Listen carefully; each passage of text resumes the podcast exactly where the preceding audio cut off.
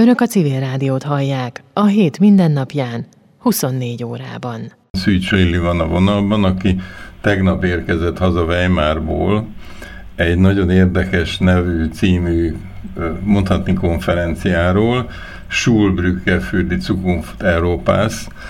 Jó reggelt kívánok, szia Lili! Jó reggelt! Lefordítanád ezt? Mert hogy az első szó az egy szójáték, hiszen az iskola szó nincs, nincs végig kiírva. Tehát mi ennek a magyar címe, hogy fordítanád? A magyar címe az lenne, hogy Híd az iskolák között Európa jövőjért. Uh-huh. Én is erre gondoltam. Tegnap érkeztél, ugye? Jól gondolom. Igen, igen. Tehát nem voltál iskolába azóta? Nem. Mi lesz hétfőn reggel? Mit mesélsz rögtön? Nyilván azonnal kérdezni fogják, hogy milyen volt, milyen volt az osztálytársaid. Mi az, mit, mit fogsz először mondani? Hát először is megpróbálnám összefoglalni azt az élménykavalkádot, ami engem ért az elmúlt egy hétben, és engem úgy küldtek ki Weimarba, hogy fogalmam sem volt, hogy mit fogok ott csinálni, és ennek ellenére ezt bevállaltuk, és sokat dolgoztunk azért, hogy juthassunk, és szerintem megpróbálnám átadni azt az élményt, azt a hangulatot, amit én ott kint megéltem.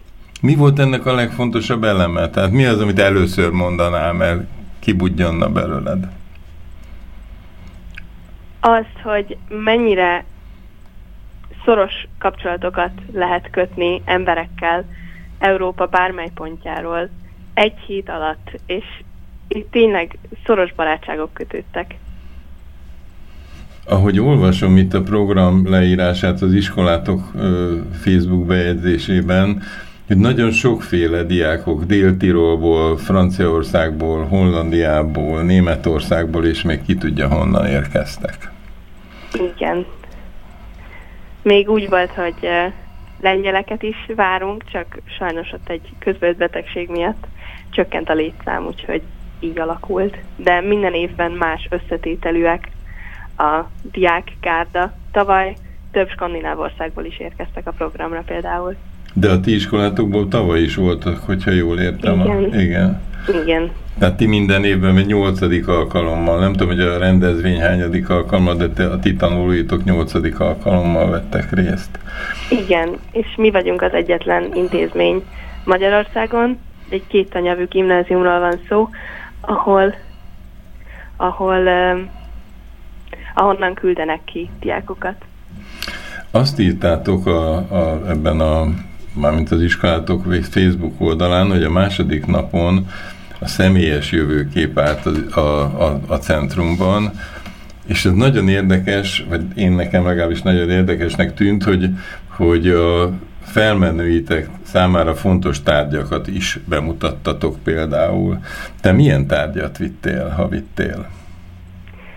Minket 2012-ben a családunkat megkereste egy életrajzkutató, és van egy, nekem ő az ők nagybátyám, aki Angliába emigrált, és egy festőművész volt, és voltak kiállításai, egy rajzfilmet rajzolt, könyveket is adott ki, és ez a kutató számunkra ismertétette a munkásságát, és írt erről egy életrajzi könyvet, és én ezt a könyvet vittem bemutatni. Te olvastad azt a könyvet? Igen, én elolvastam. és érdekes volt? Szóval mit éreztél, amikor ennyivel múlt, múltba tekintettél? azt, hogy mennyire, milyen rövid időn belül mekkorákat változnak a jövőképek. Ennek a feladatnak az volt a lényege, hogy azon elmélkedjünk, hogy száz évvel ezelőtt élt felmenőink mit vártak a jövőtől. Az ő életútjuk merre fele mutatott, és ehhez képest a mi jelenünk hol tart, és ehhez képest a mi jövőnk merre tart. És ezt a hatalmas nagy különbséget rajzolták ki ezek az apró kis projektek és bemutatások, és számomra nagyon érdekes volt ez a feladat. Mennyire térnek el a különböző nációk, tehát akik jöttek innen-onnan a világból jövő képei? Nagyon érdekes volt számomra például, hogy minden olasz diák um, apró kis tárgy bemutatásában nagyon jelen voltak a háborúk is, az erőszak, és katonák, ő innen menekült, ő arra ment, arra szökött, és minden egyes történet ehhez kapcsolódott, és egészen nagyban kivonal, kirajzolódik, hogy a különböző országok történelmében mik voltak így a legfontosabb elemek, és ezek mennyire befolyásolták az emberek életeit. Mondjál még példákat, mert tulajdonképpen nekünk is lett volna okunk arra, hogy a, a gyerekek a, mondjuk a háborúkról beszéljenek. Csak az elmúlt évszázadot nézem, akkor volt két világháború, ilyen-olyan forradalmak, rendszerváltás, tehát hogy bőven lett volna erre, hogy mondjam, csak lehetőség, hogy, hogy ilyen tárgyakat, vagy ilyen emlékeket vigyenek. Igen, ez, ez így van, viszont mi megpróbáltuk egy kicsit máshonnan megközelíteni, és ezt tudatosan próbáltunk olyan elemeket keresni, amik az ország történelmén is túlmutatnak, és a családi történelmekbe adnak belátást. És hogy például az olaszok ezt, ezt nem tudták elengedni. Nálunk volt egy példány a valamiféle erdélyi törvénykönyvből, voltak ott kitüntetések, egy régi pörtáska, és, és még volt egy könyv is, ahol az egyik osztálytársam, azt hiszem, hogy déd nagymamája Gandival találkozott, és ezt mutatta be. Hm. Érdekes lehetett ez a bemutató. Mond, a, a ti saját jövőképetekkel is foglalkoztatok ezen a napon? Tehát össze lehetett vetni a te jövőképedet mondjuk egy, egy holland fiú vagy lány jövőképével? Igazából ez a feladat arról szólt, hogy um, kiküldtek minket egy parkba pikniktakarókkal, és egy papírral, hogy gondolkozzunk a jövőnkön. Meg voltak adva különböző idősávok, és fel kellett rajzolnunk egy jövőképet, ami nem reális, de a feladat lényege az volt, hogy merjünk álmodni. És ez, ezeket a végeredményeket hármas, négyes csoportokban különböző um, mentorokkal és uh, szakemberekkel, akik egyébként később workshopokat is tartottak, velük beszéltük meg, és ők adtak nekünk tanácsokat és aki az egész rendezvényt szervezi, dr. Friedhof Reinhardt, ő egy filozófus, és nagyon érdekes aspektusokat mutatott be, és a jövőnket több szempontból is megvizsgáltuk, mint fenntarthatóság, mint környezetvédelem, ökológiai témák, ökonomiai kérdések és uh, szociális kérdések például. És a, a, mennyire tértek ezek el, ezek az egyéni jövőképek? Ebből is lehet valamilyen tanulságot levonni, ahogy ezt a múltba tekintésről megtetted?